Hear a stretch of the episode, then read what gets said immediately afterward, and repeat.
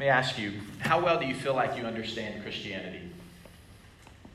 Just as a whole, how well do you feel like you understand what Christianity is all about? There's a lot of different ways that perhaps we could uh, we could tackle uh, answering that question, but let me uh, pose an answer to you that uh, may may get you thinking along the lines of what our passage is going to uh, to focus us in on.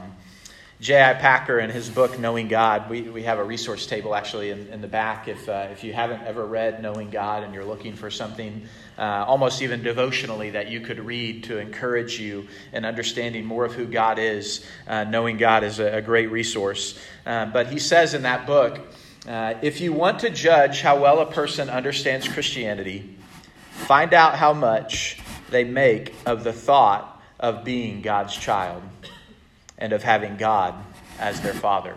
If you want to understand Christianity, think about how much you think about being God's child and God being your Father. He says, if this isn't the thought that prompts and controls our worship and our prayers, our whole outlook, it may mean that we don't understand Christianity very well. Everything that Christ taught, everything that makes the New Testament new and better than the Old, everything that's distinctively Christian as opposed to merely Jewish, is summed up in the knowledge of the fatherhood of God. Father is the Christian name for God. When we think about God, uh, we, we, and we think about who it means, what it means for God to, to be Father. Uh, this, this really gets at the, the core understanding of the nature of God.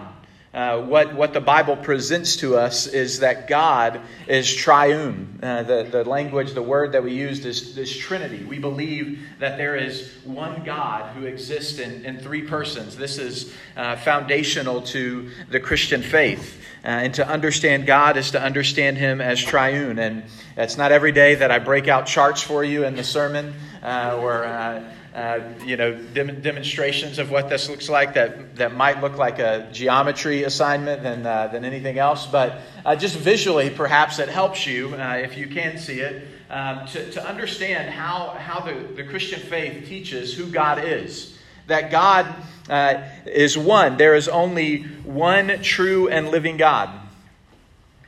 The, the Christian faith is a monotheistic faith.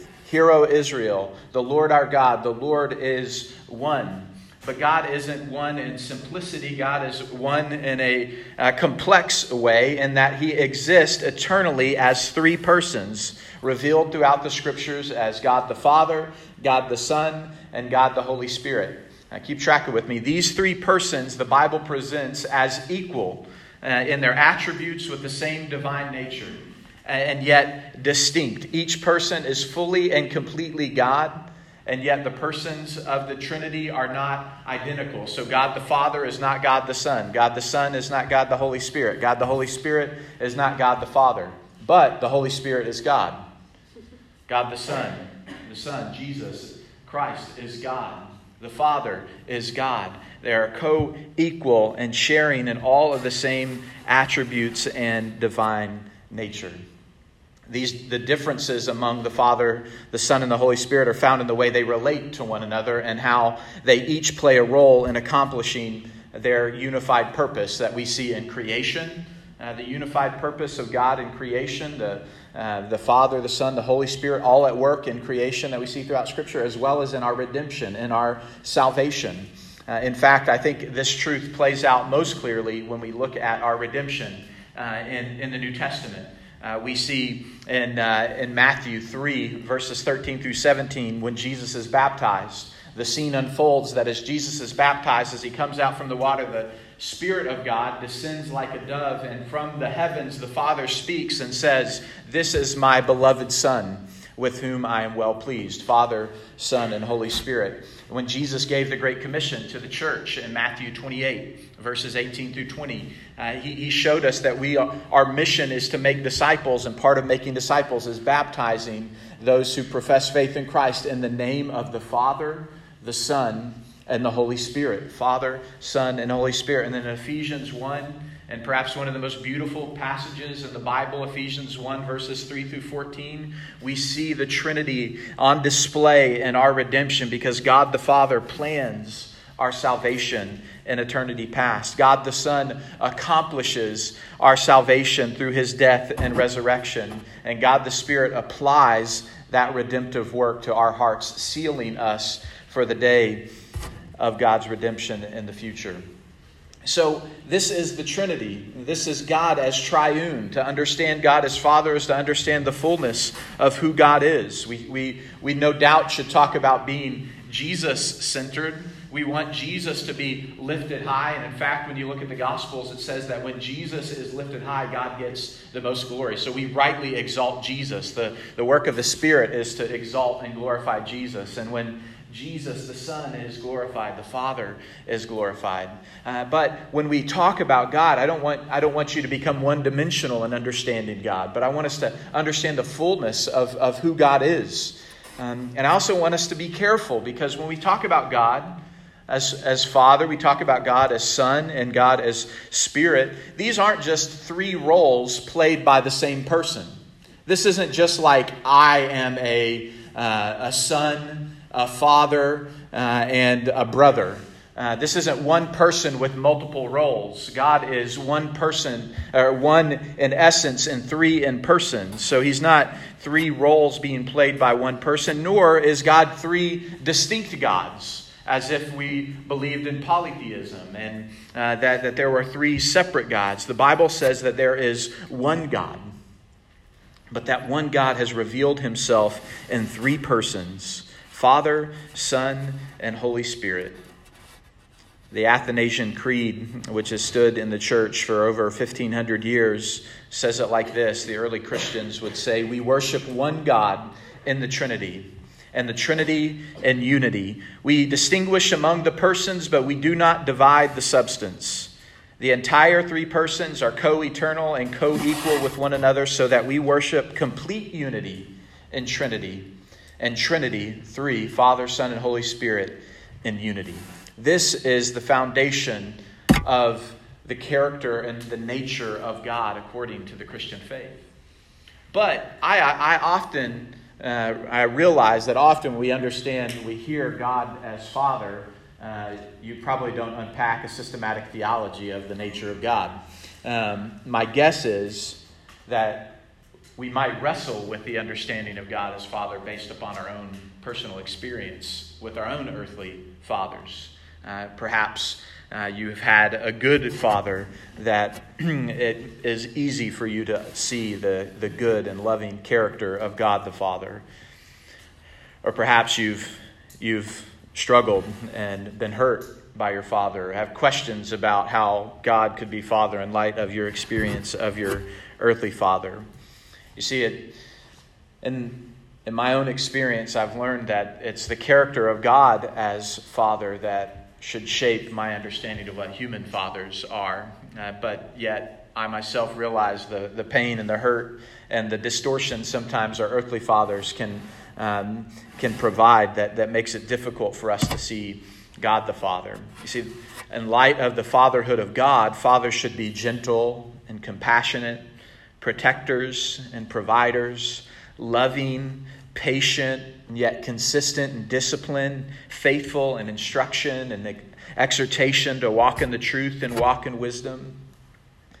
But it's not always that way. I don't know all of your stories, but um, in my own story, in my own life, um, my father wasn't a demonstration of the character uh, of the fatherhood of God.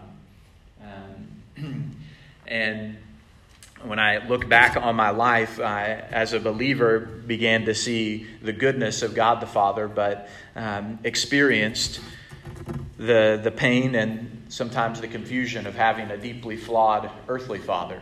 Um, and if that's your story, know that you're not alone. Uh, my, my dad And my mom, I had, I was born out of wedlock. My dad didn't take responsibility of me until I was about four years old. I was raised the first three years by my mother, and then a year in foster care before my dad, uh, by some encouragement from others, decided to take responsibility uh, for me. And then once my dad had uh, custody of me, he was twice married and twice divorced.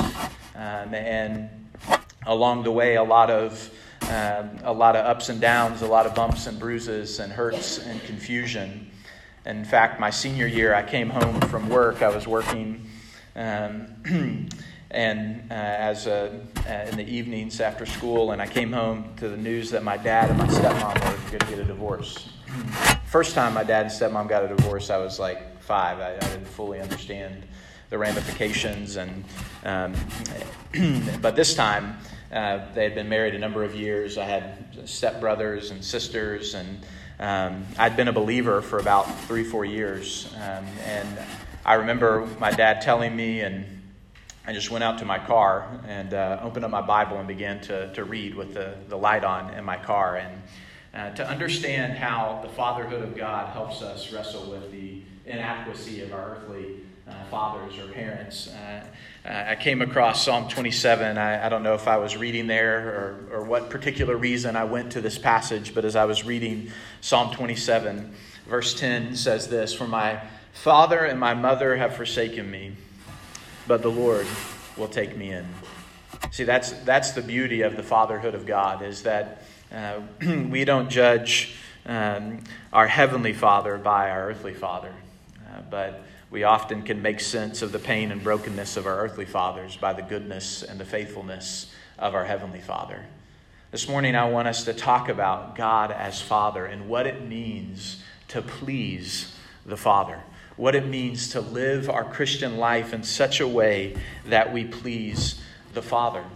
In, in verses 1 through 18 of, of Matthew chapter 6, we see something that we haven't seen uh, in the other passage, in, in, chapter 5 in particular, uh, at least we see it in a greater degree. And it's this emphasis on God as Father. If you were to scan your eyes over verses 1 through 18, you would see uh, just repeated refrain and reference to God as Father. Nine different times God is called Father in chapter 6, verses 1 through 18. Now, just compare that to Matthew 5, uh, verses 1 through 48. There are three times that God is called Father. And so we see Jesus pressing home uh, a particular truth here of understanding God as Father and what it means uh, to, to live uh, before the Father and pleasing the Father. Knowing, knowing God as Father is evident throughout the Sermon on the Mount. It's not just that it becomes new here in chapter 6, but it's especially highlighted, I feel like, for us to pay attention to. We, we've said that um, the Sermon on the Mount is uh, defining the character of those who are in God's kingdom. It's showing us how to live our lives as kingdom citizens. But in light of chapter 6, um, one, one author says that you could also look at the Sermon on the Mount not just as the charter of God's kingdom, but as the royal family code. Uh, what it means to have God as our Father and to live as His children. Uh, throughout the sermon, we've seen, uh, going back to verses 14 through 16, that we're to glorify our Heavenly Father uh, as we bear witness through our lives, being salt and light. Uh, we, we saw last week that we are to imitate our Father. As He is perfect, we should be perfect, particularly in the way that we show generous and gracious love instead of self retaliation and animosity. And now we're going to see in verses 1 through 18 that we are to please our Heavenly Father. We are to live with Him as our primary audience as we live holy, devoted lives to Him. So, we want to talk about pleasing God the Father through our spiritual devotion. And to do so, I think it's, it's important for us as we think about our spiritual devotion to know that being spiritually devout isn't necessarily what makes one a Christian. Christians should be spiritually devout. But being spiritually devout doesn't mean we are inherently Christians. You can go to church and be morally upright, give faithfully, pray regularly, even practice some form of fasting and not be a Christian. You can do all those things and still not be a Christian. So, what is a Christian? What does it mean to be a Christian? A Christian is someone who, at some point in their life, has turned from their sin and put their trust in Jesus Christ alone as their Savior, trusting in His death and resurrection for their forgiveness and eternal life. Anyone who calls on the name of the Lord turning from their sin and trusting in Jesus, the Bible says, will be saved. That's the offer of the gospel. Can I encourage you uh, to, to, to, the believers, to those who are here, a part of TCC? Do you, do you believe and, and will you remember that that's the good offer of the gospel? That anyone who calls on the name of the Lord, turning from their sin and trusting in Him, will be saved? It's deep and profound, and yet simple to hold out to anyone. And if you don't know Christ, do you know that that's the offer that He holds out to you? To call on His name to turn from your way and to trust in Him. I pray that you would do it today if you haven't. Anyone who trusts in Christ is given new life. We're changed. We can't stay the same. We, we, we don't clean ourselves up and come to Him, but once we come to Him, we can count on Him doing some work in our lives. Just like we love to, to do renovations, I think uh, renovating your house as a, is a hobby, you know, in Michigan, uh, to, to do work, you know, and, and tweak things here or there. Uh, that's, that's the kind of thing that God does in the life, in the heart of a believer. It's an ongoing work of renovation. Uh, which can lead to frustration, right? If you've ever uh, renovated your home, we, we before we moved, uh, our last move, we had uh, some issues with our plumbing and uh, had water that damaged our ceiling and our floors. And when renovation is going on, it's very inconvenient, right? Like it's not pleasant. Things aren't where they should be. Things aren't back in place. But but you know the process is going to get you to where you want to be. In some ways, the Christian life is, is like that in its entirety. God's constantly renovating us and doing a work in us and changing us, transforming us. And as a Christian, our greatest desire is for, for that transformation to, to have its full effect, for us to live a life that's pleasing to Him. And that's what we see in Matthew 6, 1 through 18, is, to, is to how we can live in a manner that's pleasing to the Father. I want us to see two things in, in our passage. Um, that, that relate to what it means to, to please the Father. This is a little different this morning in that uh, really the summary of the sermon is Matthew 6, verse 1. Uh, and then Jesus describes and explains it more fully uh, in the following verses. Um, but the first thing I want us to see is that we please the Father when we fight against seeking the attention and the approval of others in our spiritual devotion. We please the Father when we fight against seeking the attention and the approval of others in our spiritual devotion verse 1 begins Beware of practicing your righteousness before other people in order to be seen by them, for then you will have no reward from your Father who is in heaven. See, verse 1 begins with this warning Beware. It's a, it's a strong statement that says, Pay attention, heed the warning that I'm giving. Beware of practicing your righteousness in order to be seen by others. See, do you see, when, when we think about what it means to please the Father, the, the, the thing that I wanted to press home to us this morning is that motive matters. Motive matters. It's not just what you do, but it's why you do it that is brought out here in what Jesus is going to say in our passage. We've, we've already seen that we are to do our good deeds to be seen by others so that they would glorify our Father is in heaven. That's what Matthew 5 16 says. So there it says that we are to do our good deeds and, and before others so that they will glorify God. Here it says, Be careful not to practice your righteousness, not to do your good deeds in order to be seen by them. The motive is what Jesus is pointing out. In verse 16, he says, Live in such a way that your good deeds lead others to glorify the Father.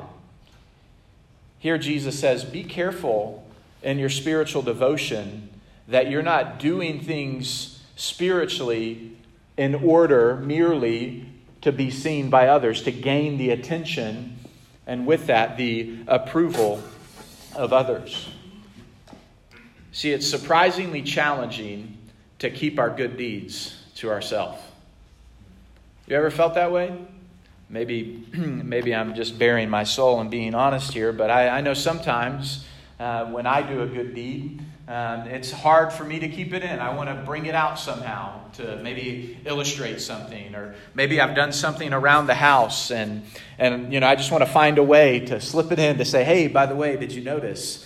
Um, it's hard to keep our good deeds to ourselves, and throughout this passage, Jesus is is seeking to show us the uh, the seriousness with which we should consider our motives, why we do what we do.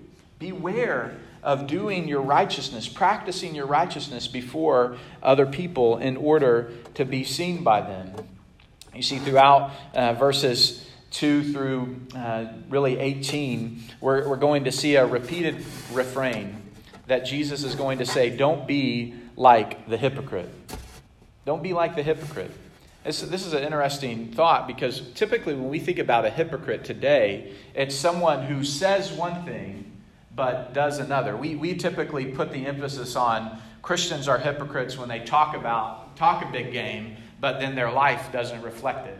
It's actually kind of the inverse of what's, what Jesus is saying here in our passage. Uh, if, you, if you look in verse 2, he says he's going to apply this to giving the principle of not doing your good works in order to be seen by others because then you would lose the reward that God would give you. He's going to apply to giving in verses 2 through 4, to praying in verses 5 through 16, and then to fasting in verses uh, 17 through, through uh, 18. So he says in verse 2 When you give to the needy, sound no trumpet before you, as the hypocrites do in the synagogues and in the streets, that they may be praised by others. Truly, I say to you, they have their reward. Don't be like the hypocrite. He says in, in verse 5 When you pray, you must not be like the hypocrites, for they love to stand and pray in the synagogues and at street corners that they may be seen by others. And then in verse 16, when you fast, don't look gloomy like the hypocrites, making a big show of their fasting. The, the word hypocrite is actually a, a word that was used in the theater. It was used of an actor in Greek and Roman plays who would put on a mask and play a role in order to please the audience. Here, we see that the idea of a hypocrite is one who longs for outward approval and neglects inward devotion, puts on the mask of spiritual devotion, but doesn't have the substance of a real pursuit of God in their life. if we're to please the Father, we have to fight against this tendency and temptation to, to put on a show before others, but for there not to be substance in our real pursuit of God. Isaiah 29, we're going to be actually spending some time in Isaiah uh, during, during the season of Advent, looking at treasuring Christ and Isaiah coming up in December. I'm really looking forward to, but uh, in, in, Isaiah chapter 29, verses 13, God is, is really just exposing the heart of his people and their rebellion and idolatry against him. And he says, uh, of his people of Israel, they draw near me with their mouth and they honor me with their lips while their hearts are far from me. The fear of me is a commandment taught by men, mere external without any internal devotion. One author said that hypocrisy is the cruel combination of publicly motivated actions that are out of sync with our inner realities. And here's the, here's the dangerous thing about hypocrisy is generally speaking, we are unaware of our hypocrisy. Generally speaking, we can often fool ourselves and be self deceived that we have a mask on that doesn't match up with the reality in our life. And, and though we can be self deceived, it also becomes apparent at some point that what we're putting on before others isn't really who we are. And, and then we, we have to face up to it. How will we respond? What will we do? So Jesus is saying, don't be like the hypocrite who looks for the approval and the attention of others. And in fact, he says pretty, pretty starkly three different times in, in this passage, in verse 2 and verse 5 and verse 16, he says this statement Truly I say to you, they have their reward. Do you want to know what the reward of a hypocrite looks like? The reward of seeking the attention and the approval of others? You ready for this? Here it is.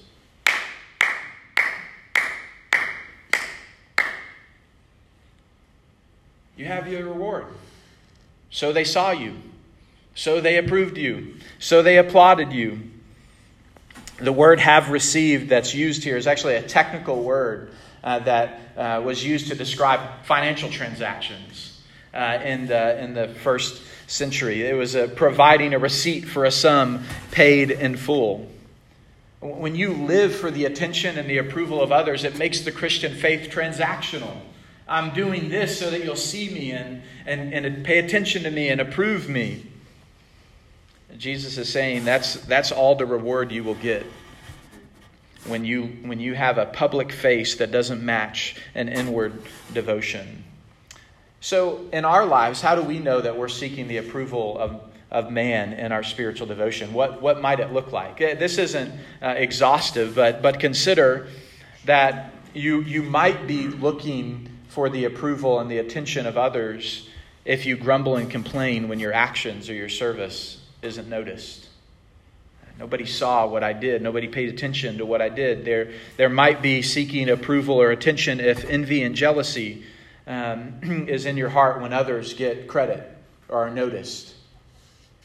It's sometimes subtle that we can have a sense of entitlement that I should be the one that gets to say this or that based on how much I've helped or given or served. It can, it can be subtle, but these things are real. We, we, we have to address the self calculating nature uh, that sometimes creeps into our faith.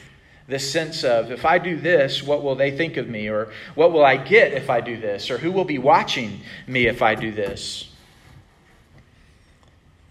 But I also think that sometimes it's not so much that we're, we're doing something just to get attention and approval. I think there's another way this plays out in our hearts, and it's that we look at what we do in our spiritual lives, especially within the church and the community of God's people, just merely through the lens of what other people will think.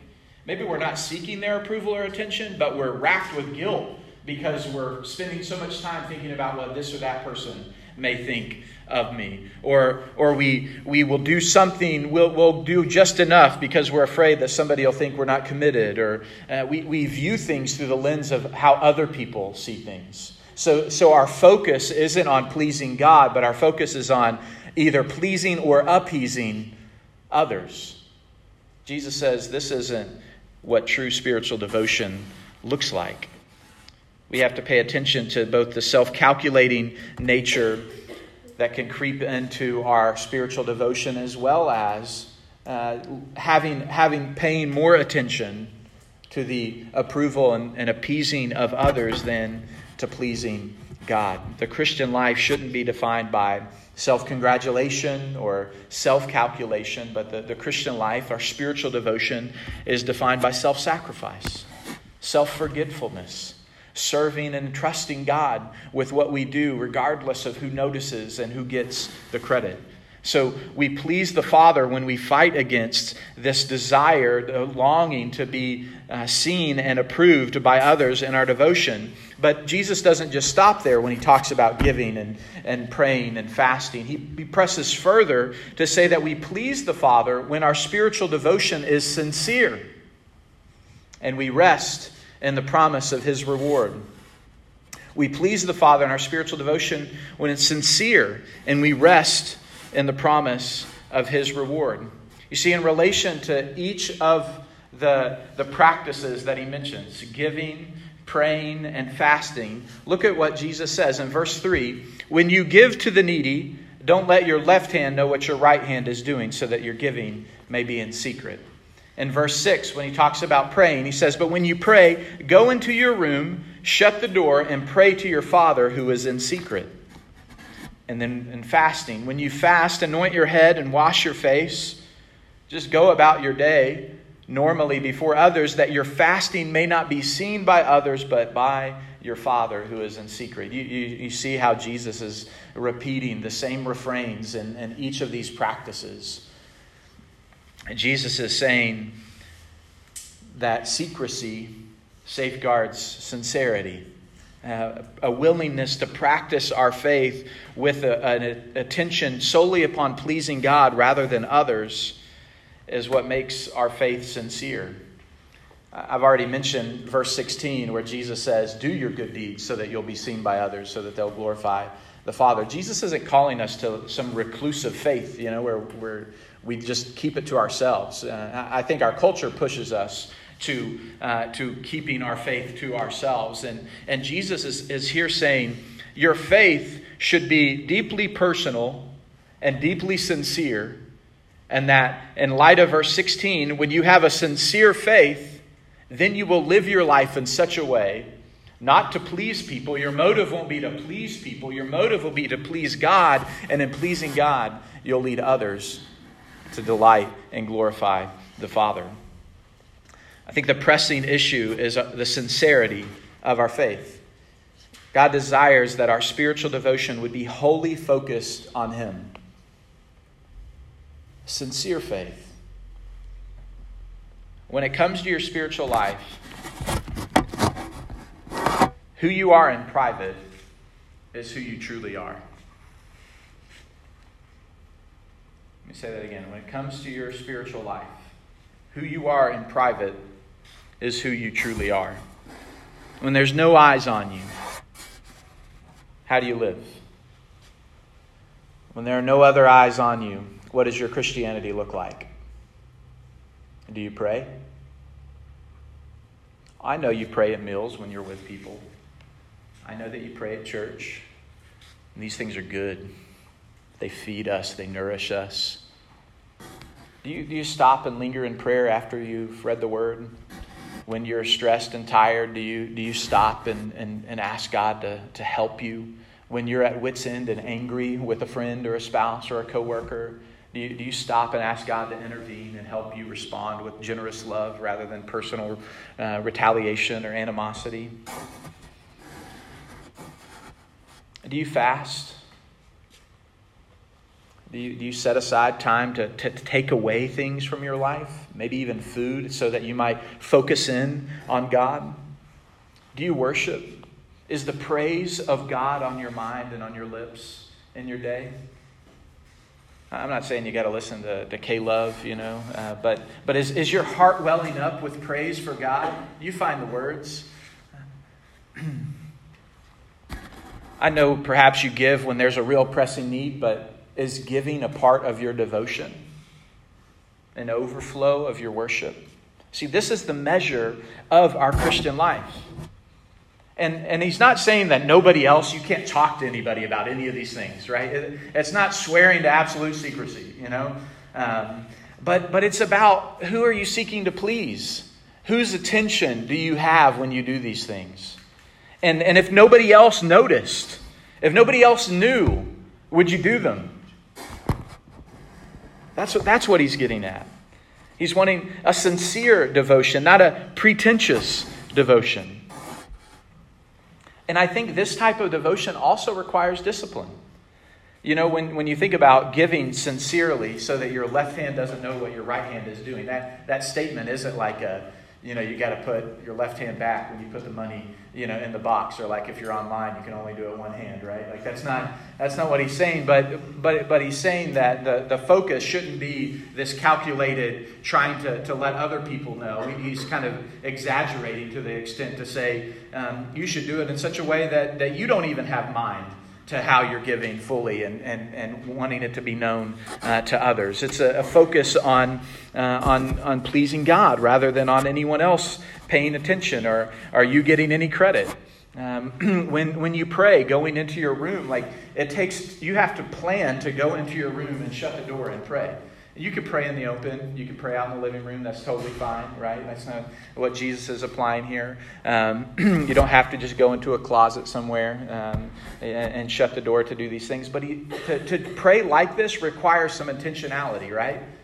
To fast and not be, you know, mopey all day takes some intentionality, right? Like, it, it may mean that you really have to be intentional as you're engaging people to uh, to, to go about your day as normal. But it also takes some planning, right? Like nobody just plans to go without food for a day or a given of time until they planned it. You don't just wake up one morning and say, usually, uh, I'm, you know, today's the day. I'm just going to not eat today. And then you're like, oh, I've got a lunch appointment. It takes some intentionality, right, to, uh, to, to plan fasting and praying and giving. I want us to think about this for a moment, this discipline of these things.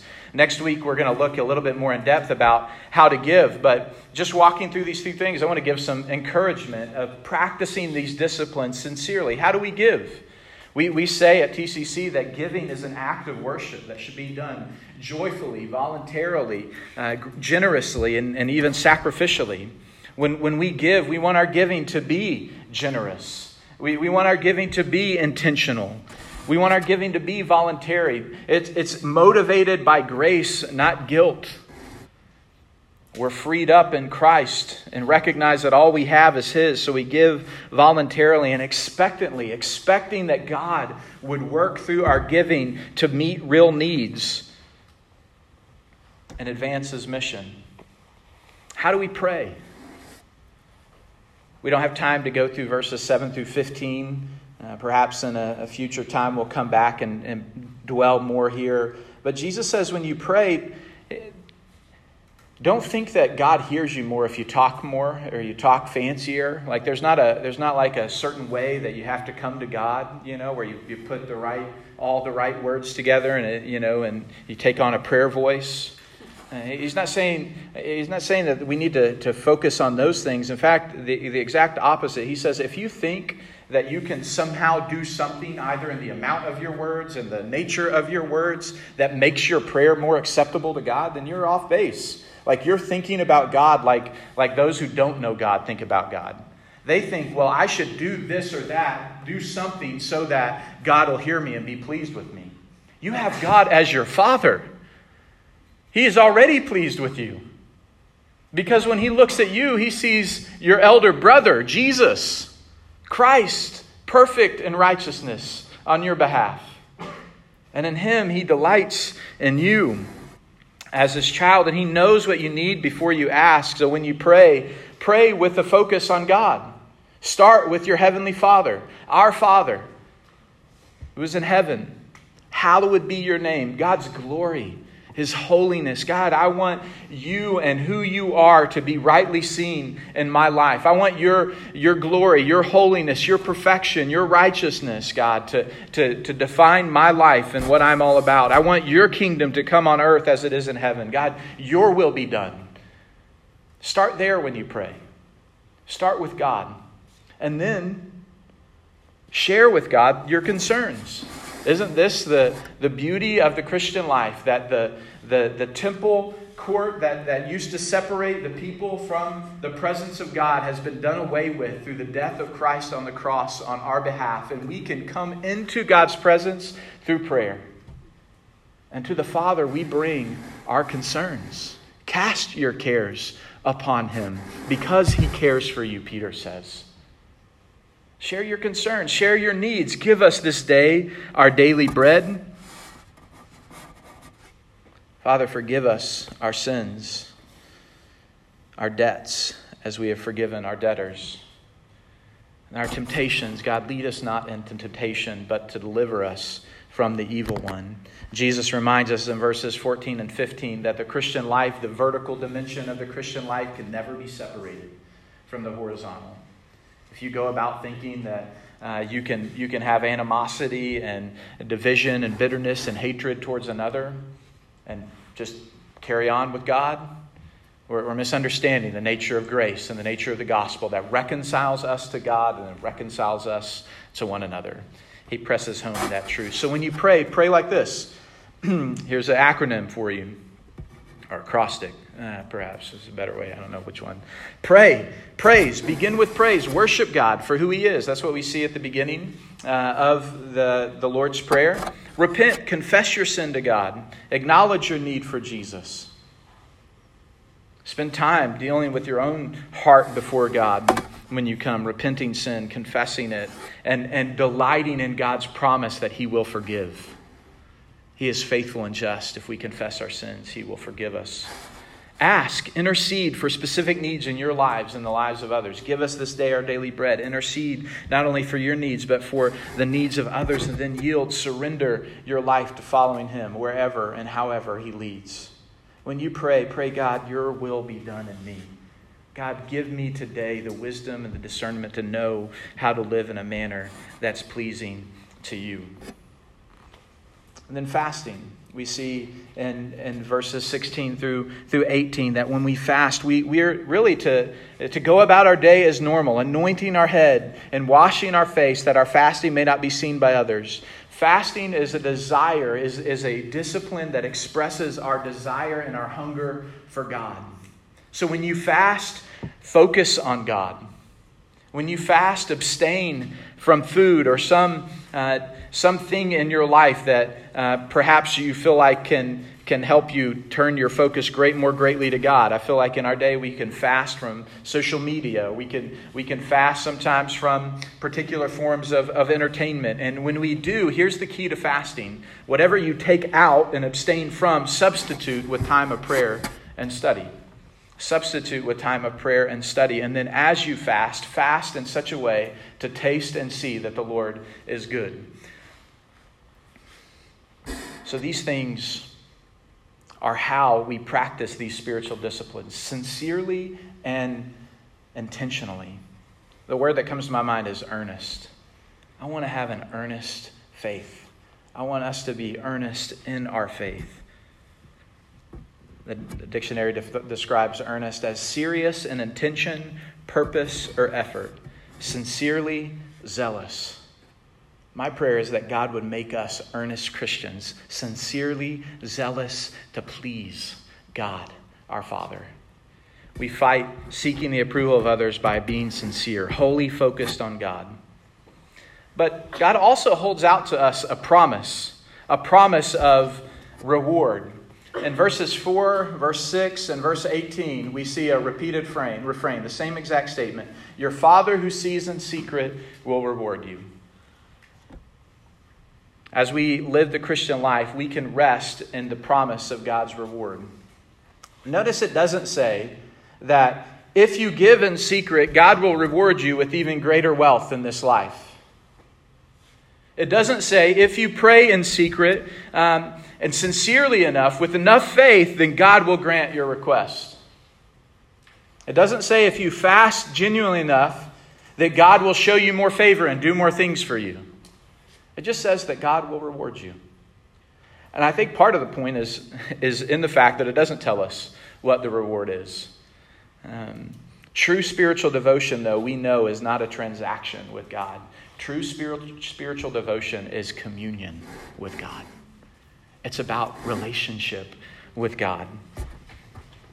It says when we do it in secret, our Father who is in secret sees. The Father sees.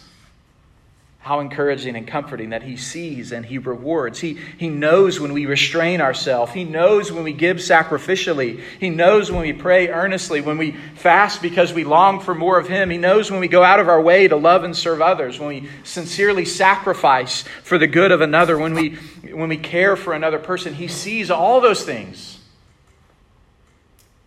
And we can rest that He will reward. It doesn't say what the reward is.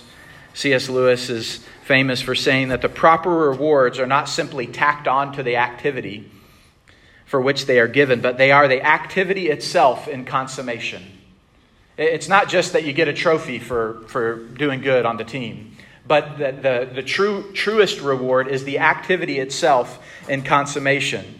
And so, when, in, in regards to giving, the activity of giving in consummation is that we see a real need met and we learn that God is our ultimate provider. The, the ultimate consummation of our praying is that we commune with our Heavenly Father and we know that we have access to His presence and He delights for us to come in. When we fast, the, the true consummation of our fasting is that we know and are more deeply satisfied in God. That's the reward. And ultimately, we could say it is the reward is getting more of God. It's a relationship with Him. Christianity isn't, isn't in the end mercenary, nor is it an ethic of disinterestedness. It doesn't just say, do these things without any attention to passion or desire, but instead, it's a relationship with God. It is delight in God that motivates. The reward isn't the point, the reward is God and relation with Him. Our motivation, if we are to hold our reward, is to know God and to gaze at God in His presence. I love being a father to a little girl. And one of my favorite things about being a father to a little girl is that she loves to dress up just so that she can get her daddy's attention. She'll put on her favorite dress, put on a headband, which you know is a work of the Spirit when she wants to put one of those on. She wants to put on lip gloss, put on her fancy shoes. And when she does these things, that first thing on her mind is, I want to go show daddy. This happens a lot on Sunday. She'll run in uh, to this place and run up to me and smile and twirl and smile. And she'll say, Look at me, daddy. Do you like my dress? On my good days, I, I stop and I just delight. I just delight in my daughter. I love your dress. You look so lovely. You are beautiful, Amelia. Your daddy loves you. On my bad days, I'll be too busy and I won't stop and notice. And as I thought about that reality and I think about what it means to please our Heavenly Father, God is never like I am on my bad days. God always sees, He always notices, He always delights. That is the character of God as our Father, is He's never too busy for His children, and He always delights in our sincere spiritual devotion. So we can rest in the promise of His reward. Let's pray.